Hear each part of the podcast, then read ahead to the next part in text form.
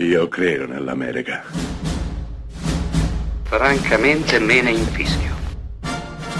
Io sono tuo padre. Anna Nishimasa. Rimetta a posto la candela. Rosa bella.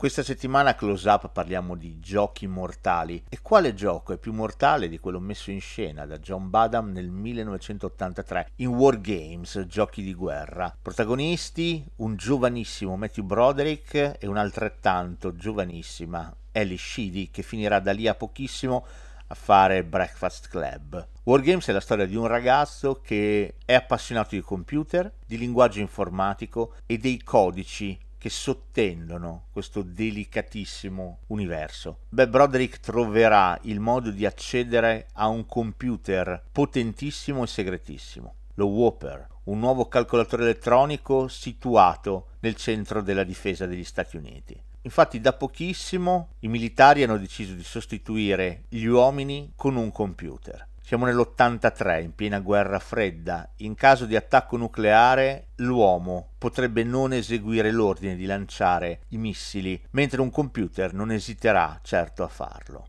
Ecco che Matthew Broderick, convinto di star facendo un videogioco, nulla di più, deciderà di giocare a guerra termonucleare globale e di fare la parte dei russi. Quello che ne deriva è una vera e propria crisi che porterà il mondo alle soglie dell'olocausto nucleare soprattutto per il fatto che lo Whopper, questo supercomputer, non ha nessuna intenzione di smettere di giocare la partita. Wargames è tutto qui, un film che nel 1983, quando uscì, terrorizzò e affascinò allo stesso tempo gli spettatori, soprattutto noi ragazzi, che quell'atmosfera da fine del mondo la respiravamo tutti i santi giorni. In quell'epoca uscirono parecchi film sull'argomento, uno su tutti dei Day After, dove i risultati dell'olocausto nucleare venivano mostrati. Wargames resta un'ottima parabola di formazione, ma anche una riflessione estremamente seria sulla linea di confine a cui eravamo arrivati in quel periodo. Ecco, forse i film servono anche a questo, a mostrarci le conseguenze delle nostre azioni e chissà perché no, forse a scongiurare cambiarle e a cambiare il corso della storia.